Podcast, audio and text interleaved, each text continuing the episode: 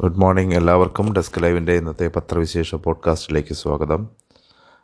നമുക്കൊട്ടും സമയം കളയാതെ തന്നെ നേരെ പത്രവിശേഷത്തിലേക്ക് കടക്കാം. ഇന്ന് പത്രങ്ങളിൽ എന്തൊക്കെയാണ് കഴിഞ്ഞ ദിവസത്തെ വാർത്തകൾ എങ്ങനെയൊക്കെയാണ് ഇന്ന് പത്രങ്ങൾ നൽകിയിരിക്കുന്നതെന്ന് വളരെ വേഗത്തിൽ പരിശോധിക്കാം. ഇന്ന് അല്പം നേരത്തെയാണ് പത്രവിശേഷം ചെയ്യുന്നത്. അതിനാൽ തന്നെ മിക്ക പത്രങ്ങളുടെയും ഇ പേപ്പറുകൾ ഇതുവരെ അവരവരുടെ വെബ്സൈറ്റുകളിൽ അപ്ഡേറ്റ് ആയിട്ടില്ല എന്നുള്ളൊരു പ്രശ്നമുണ്ട്. ഏതായാലും വന്ന പത്രങ്ങൾ നമുക്ക് വേഗത്തിൽ തന്നെ പരിശോധിക്കാം. മാതൃഭൂമിയിൽ ഇന്ന് പ്രധാനപ്പെട്ട വാർത്തകളായി നൽകിയിരിക്കുന്നത് വി സി നിയമനവുമായി ബന്ധപ്പെട്ട് ഗവർണർ കൈകഴുകി എന്നുള്ളതാണ്. മറ്റൊന്ന് കൊപ്ര സംഭരണം ഉടൻ ആരംഭിക്കും എന്നുള്ളതും ഇന്ത്യ ബെയ്ജിംഗ് ശൈത്യകാല ഒളിമ്പിക്സ് ചടങ്ങുകൾ ബഹിഷ്കരിക്കും പ്രതിഷേധ സൂചകമായി എന്നുള്ള ഒരു വാർത്തയുമാണ് ഇന്നത്തെ ഏറ്റവും പ്രധാനപ്പെട്ട വാർത്തയായി തലക്കെട്ടുകളായി ഇന്ന് ഫ്രണ്ട് പേജിൽ ഇടം പിടിച്ചിട്ടുള്ളത്. വാർത്തകൾ വിശദമായി നമുക്ക് പരിശോധിക്കാം. കണ്ണൂർ സർവകലാശാല വി സി ഐ ഡോക്ടർ ഗോപിനാഥ് രവീന്ദ്രന് പുനർനിയമനം നൽകിയതുമായി ബന്ധപ്പെട്ട് മുഖ്യമന്ത്രിയും ഉന്നത വിദ്യാഭ്യാസ മന്ത്രിയുമാണ് മുൻകൈതെടുത്തതെന്ന് തുറന്നടിച്ച് ഗവർണർ ആരിഫ് മുഹമ്മദ് ഖാൻ. തന്റെ നിർദ്ദേശപ്രകാരമാണ് വി സിക്ക് പുനർനിയമനം നൽകാൻ മന്ത്രി ആർ ബിന്ദു കത്ത് നൽകിയതെന്ന വ്യാഖ്യാനം ശരിയല്ല. നിർദ്ദേശം സമർപ്പിക്കാൻ പ്രോ വൈസ് ചാൻസലർ എന്ന നിലയിൽ ഉന്നത വിദ്യാഭ്യാസ മന്ത്രിക്ക് അനുമതി നൽകണമെന്നത് അഡ്വക്കേറ്റ് ജനറലിന്റെ നിയമോപദേശമായിരുന്നു. അതുപ്രകാരം ഗവർണറുടെ ഓഫീസിൽ നിന്ന് നൽകിയ കത്തിനെ കത്തിനെ ആകെ നടന്ന സംഭവങ്ങളുടെ ഭാഗമായി കാണണമെന്നും രാജ്ഭവൻ വിശദീകരിക്കുന്നു. ഡോക്ടർ ഗോപിനാഥിന് പുനർനിയമനം ലഭിക്കുന്നതിൽ മുഖ്യമന്ത്രിയുടെ ഓഫീസിൽ on special duty R Mohan മുഖ്യമന്ത്രിയുടെ നിയമോപദേഷ്ടാവ് കെ കെ രവീന്ദ്രനാഥ് മന്ത്രി ആർ ബിന്ദു എന്നിവരാണ് ഇടപെട്ടത്. മന്ത്രി ബിന്ദുവിന്റെ ഇടപെടൽ അധികാര ദുർവിനിയോഗമാണെന്ന് കാണിച്ച് രമേശ് ചെന്നിത്തല നൽകിയ ഹർജിയിൽ ലോകായുക്തയുടെ വെള്ളിയാഴ്ച വിധി പറയാനിരിക്കെയാണ് ഗവർണറുടെ പത്രക്കുറിപ്പ് ഇറങ്ങിയത്. കൊപ്ര സംഭരണം ഉടൻ കേരളത്തിൽ നിന്ന് മില്ലിംഗ് കൊപ്ര മില്ലിംഗ് കൊപ്ര താങ്ങുവിലയ്ക്ക് സംഭരിക്കാൻ കേന്ദ്ര കൃഷി കാർഷിക ക്ഷേമ മന്ത്രാലയത്തിന്റെ അനുമതി കേന്ദ്ര nodal ഏജൻസികളായ NAFED National Cooperative Consumers Federation എന്നിവരായിരിക്കും സംഭരിക്കുക. സംസ്ഥാന സർക്കാരിന്റെ തീരുമാനപ്രകാരം സംഭരണത്തിന് തീയതി തീയതി ഉടൻ അറിയിക്കാനാണ് നിർദ്ദേശം. ആറു മാസത്തേക്കായിരിക്കും സംഭരണം. കൊപ്രയുടെയും പച്ചത്തേങ്ങയുടെയും വില താങ്ങുവിലയുമായാലും താങ്ങുവിലയിലും താഴെ പോയപ്പോൾ കൊപ്ര സംഭരിക്കണമെന്നാവശ്യപ്പെട്ട് ജനുവരി പത്തൊൻപതിനാണ് സംസ്ഥാന കൃഷി വകുപ്പ് കേന്ദ്ര കൃഷി കൃഷി മന്ത്രാലയത്തിന് കത്ത് നൽകിയത്. ഇത് പരിഗണിച്ചാണ് താങ്ങുവില പദ്ധതിയിൽ പെടുത്തി ക്വിന്റലിന് പതിനായിരത്തി അഞ്ഞൂറ്റി തൊണ്ണൂറ് രൂപയ്ക്ക് സംഭരിക്കാനുള്ള അനുമതി. പരമാവധി അൻപതിനായിരം ടൺ കൊപ്രയാണ് സംഭരി സംഭരിക്കുക.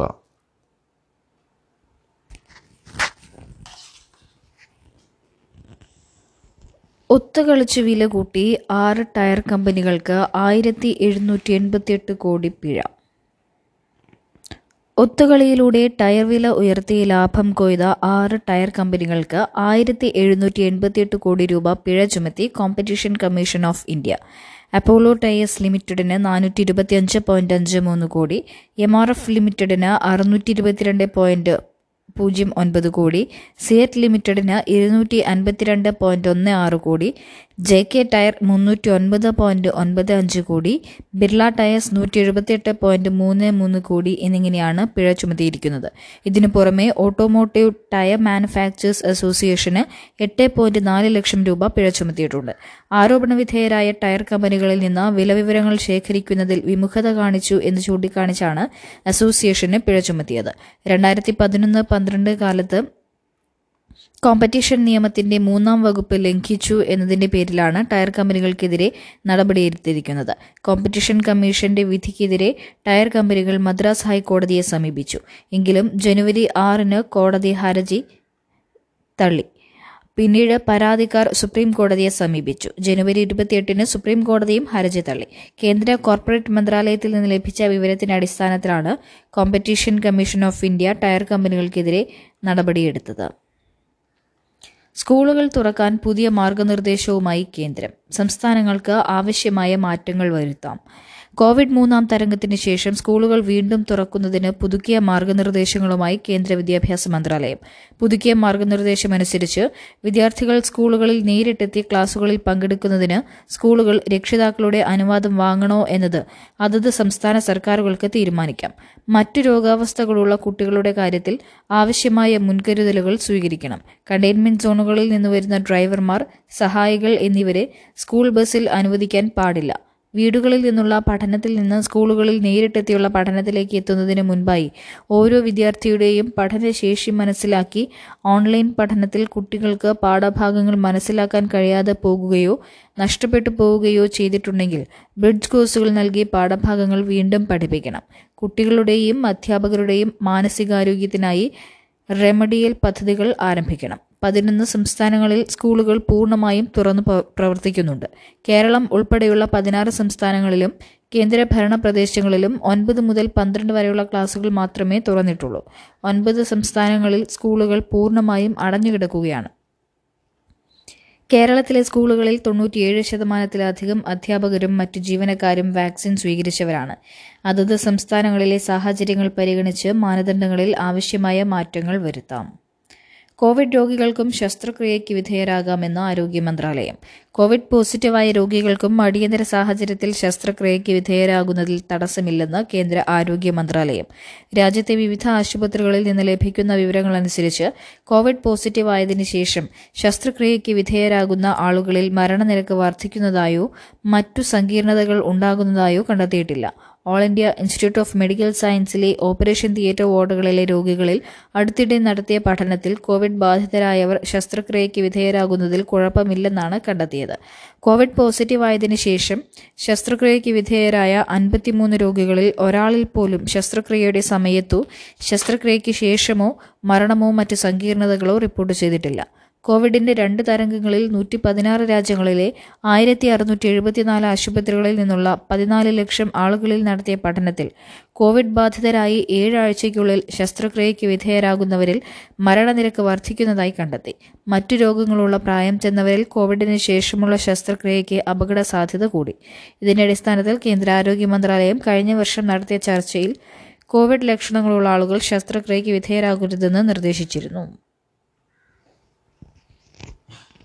വെള്ളിയാഴ്ച അതായത് ഇന്ന് ബെയ്ജിങ്ങിൽ ആരംഭിക്കുന്ന ശൈത്യകാല ഒളിമ്പിക്സിന്റെ ഉദ്ഘാടന സമാപന ചടങ്ങുകൾ India ബഹിഷ്കരിക്കും. People's Liberation Army commander Qi ഫബാവോയെ ദീപശിഖയെ എന്ന് നിയോഗിച്ചതിൽ പ്രതിഷേധിച്ചാണ് തീരുമാനം. രണ്ടായിരത്തി ഇരുപത് ജൂണിൽ ഗാൽവൻ താഴ്വരയിൽ ഇന്ത്യൻ സൈന്യത്തിന് നേരെ ആക്രമണം നടത്തിയ ചൈനീസ് സൈനികർക്ക് നേതൃത്വം നൽകിയ ആളാണ് ഇദ്ദേഹം. ഒളിമ്പിക്സിനെ രാഷ്ട്രീയവൽക്കരിക്കാനുള്ള ചൈനയുടെ നീക്കം ഖേദകരമാണെന്ന് വിദേശകാര്യ മന്ത്രാലയ വക്താവ് അരിന്ദം ബാഗ്ചി പറഞ്ഞു. അതിനാൽ മേളയുടെ ഉദ്ഘാടന സമാപന ചടങ്ങുകളിൽ ഇന്ത്യയുടെ മുതിർന്ന നയതന്ത്ര പ്രതിനിധി പങ്കെടുക്കില്ല എന്ന് അദ്ദേഹം വ്യക്തമാക്കി.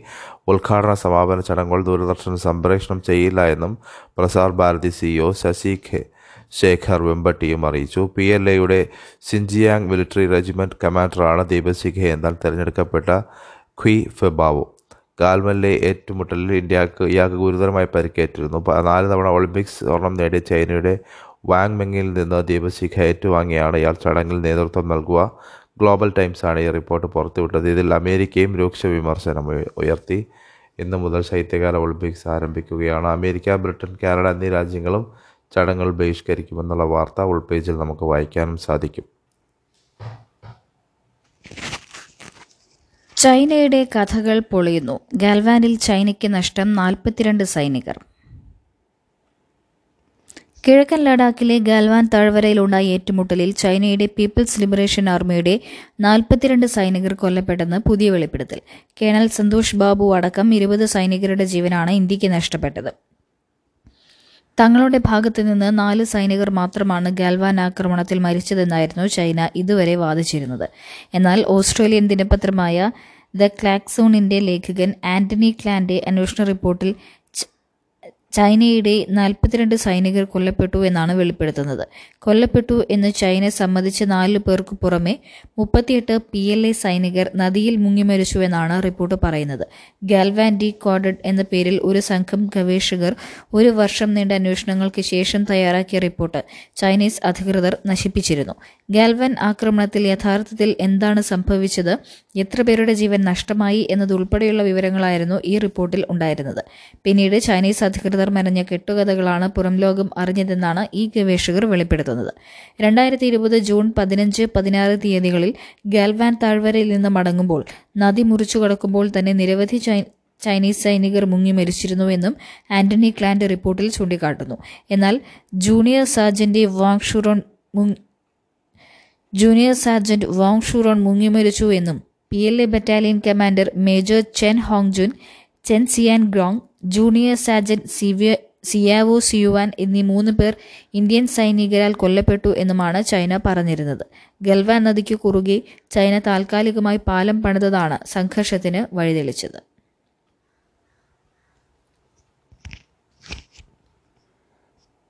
തെരഞ്ഞെടുപ്പുമായി ബന്ധപ്പെട്ട് വിവിധ സംസ്ഥാനങ്ങളിലെ തെരഞ്ഞെടുപ്പുമായി ബന്ധപ്പെട്ടുള്ള വിശദമായ റിപ്പോർട്ടുകളാണ് പിന്നെ ഉൾപേജുകളിൽ പ്രധാനമായി ഇടം പിടിച്ചിട്ടുള്ളത്. ഒവൈസിയുടെ കാറിന് നേരെ വെടിവെപ്പുണ്ടായിട്ടുണ്ട്. പടിഞ്ഞാറൻ ഉത്തർപ്രദേശിൽ തെരഞ്ഞെടുപ്പ് പരിപാടികളിൽ പങ്കെടുത്ത് ഡൽഹിയിലേക്ക് മടങ്ങുകയായിരുന്ന മജ്ലിസ് പാർട്ടി നേതാവ് അസദുദ്ദീൻ ഒവൈസിയുടെ കാറിന് നേരെ അജ്ഞാതർ വെടിയുതിർത്തു. ആർക്കും പരിക്കില്ല എങ്കിലും കാറിന്റെ ടയറുകൾ തകർന്നു. സംഭവവുമായി ബന്ധപ്പെട്ട് ഒരാളെ കസ്റ്റഡിയിലെടുത്തിട്ടുണ്ടെന്നും മറ്റുള്ളവർക്കായി തെരച്ചിൽ നടക്കുകയാണെന്നും പോലീസ് അറിയിച്ചു. ദേശീയപാത ഇരുപത്തിനാലിലെ ഹാംപൂർ ഗസിയാബാദ് റൂട്ടിൽ ചിചാർസോ ടോൾ പ്ലാസയ്ക്ക് സമീപം വ്യാഴാഴ്ച വൈകിട്ട് ആറോടെയാണ് സംഭവം. വാഹനവ്യൂഹത്തിൽ ആൽ നാല് കാറുകളുണ്ടായിരുന്നു അക്രമികൾ മൂന്ന് നാല് പ്രാവശ്യം വെടി വെടിയുതിർത്തു. ഞാൻ സഞ്ചരിച്ച കാറിന്റെ ടയർ പഞ്ചറായും പിന്നീട് മറ്റൊരു കാറിൽ യാത്ര തുടർന്നു. വെടിവെച്ചവർ തോക്കുപേക്ഷിച്ച് കടന്നു കളഞ്ഞുവെന്നും ഒവൈസി മാധ്യമങ്ങളോട് പറഞ്ഞു. വിഷയത്തിൽ തെരഞ്ഞെടുപ്പ് കമ്മീഷൻ വിശദീകരണം തേടിയിട്ടുണ്ട്. ഒവൈസി പിന്നീട് ട്വിറ്ററിൽ പോസ്റ്റ് ചെയ്ത കാറിന്റെ ഫോട്ടോയിൽ വെടിയേറ്റ രണ്ട് പാടുകൾ വ്യക്തമാണ്. ലോകായുക്ത ഓർഡിനൻസുമായി ബന്ധപ്പെട്ട് ഗവർണറുടെ തീരുമാനം നീളുകയാണ്. സർക്കാർ പ്രതിരോധത്തിലാണ് ഇക്കാര്യത്തിൽ. ലോകായുക്ത നിയമനം ഭേദഗതി നിയമ ഭേദഗതി ചെയ്യാനുള്ള ഓർഡിനൻസിൽ ഗവർണർ ആരിഫ് മുഹമ്മദ് ഖാന്റെ തീരുമാനം നീളുന്നു. രാജ്ഭവനിൽ മടങ്ങിയെത്തി രണ്ട് ദിവസം കഴിഞ്ഞെങ്കിലും ഓർഡിനൻസുമായി ബന്ധപ്പെട്ട് അദ്ദേഹം ഉദ്യോഗസ്ഥരുമായി കാര്യമായ ആലോചന നടത്തിയിട്ടില്ല.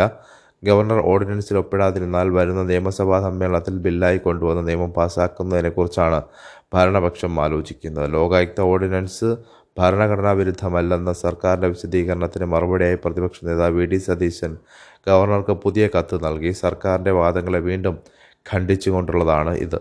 ഓർഡിനൻസ് ഭരണഘടനാ വിരുദ്ധമാണെന്ന് ചൂണ്ടിക്കാട്ടി അദ്ദേഹം ആദ്യം നൽകിയ കത്തിന് ഗവർണർ സർക്കാരിനോട് വിശദീകരണം ചോദിച്ചിരുന്നു.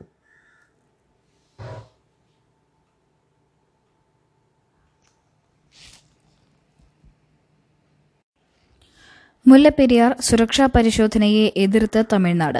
മുല്ലപ്പെരിയാർ അണക്കെട്ടിൽ പുതിയ സുരക്ഷാ പരിശോധന നടത്തണമെന്ന കേന്ദ്ര ജല കമ്മീഷന്റെ നിർദ്ദേശത്തെ എതിർത്ത് തമിഴ്നാട് സുപ്രീം കോടതിയിൽ സത്യവാങ്മൂലം നൽകി. സി പി എച്ച് അളവ് അനുവദനീയമായ നിലയിൽ തന്നെയാണെന്നാണ് തമിഴ്നാട് വാദിക്കുന്നത്. കുമ്മായം അടർന്നു വീഴുന്നത് അനുവദനീയമായതിലും താഴെയുള്ള അളവിലാണ്. അണക്കെട്ടിൽ അസ്വാഭാവികമായ ഒന്നും ഇല്ലെന്നും പ്രവർത്തനം മികച്ച രീതിയിലാണ് പോകുന്നതെന്നും സത്യവാങ്മൂലത്തിൽ വ്യക്തമാക്കി. കഴിഞ്ഞ നവംബർ മുപ്പത് തുടങ്ങി പതിനെട്ട് ദിവസം ജലനിരപ്പ് നൂറ്റി നാൽപ്പത്തിരണ്ട് അടിയായിരുന്നു. അതിനാൽ മുല്ലപ്പെരിയാർ അണക്കെട്ടിൽ പുതിയ സുരക്ഷാ പരിശോധന ആവശ്യമില്ല. പുതിയ പരിശോധന നടത്തുകയാണെങ്കിൽ പോലും മുല്ലപ്പെരിയാർ അണക്കെട്ടും ബേബി ഡാമും ബലപ്പെടുത്തിയ ശേഷമായിരിക്കണമെന്നും തമിഴ്നാട് ആവശ്യപ്പെട്ടു. മുല്ലപ്പെരിയാർ അണക്കെട്ടും ബേബി ഡാമും ബലപ്പെടുത്താനുള്ള നടപടികൾക്ക് കേരളം തടസ്സം നിൽക്കുന്നുവെന്നും തമിഴ്നാട് ആരോപിച്ചു. കേരളത്തിലെ വനമേഖലയിലെ മരങ്ങൾ മുറിക്കാനും അപ്രോച്ച് റോഡ് അറ്റകുറ്റപ്പണി നടത്താനും അനുമതി നൽകുന്നില്ല. ബലപ്പെടുത്തലടക്കം മേൽനോട്ട സമിതി യോഗ തീരുമാനങ്ങൾ നടപ്പാക്കുന്നതിൽ മേൽനോട്ട സമിതി പരാജയമാണ്. അണക്കെട്ട് ബലപ്പെടുത്തലടക്കം നടപടികളോട് സഹകരിക്കാൻ കേരളത്തിന് നിർദ്ദേശം നൽകണമെന്നും തമിഴ്നാട് ആവശ്യപ്പെട്ടു.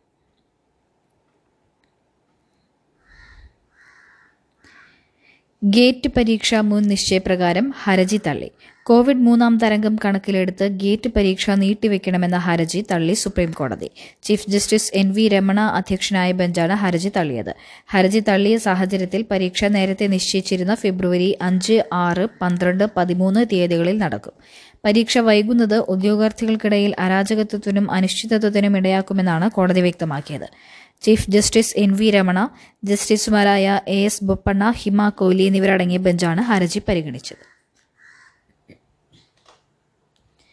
അപ്പോൾ ഇതോടെ ഇന്നത്തെ പത്രവിശേഷം ഇവിടെ പൂർണമാവുകയാണ്. എല്ലാവർക്കും ഒരു നല്ല ദിവസം ആശംസിച്ചുകൊണ്ട് നിർത്തുന്നു. നന്ദി നമസ്കാരം.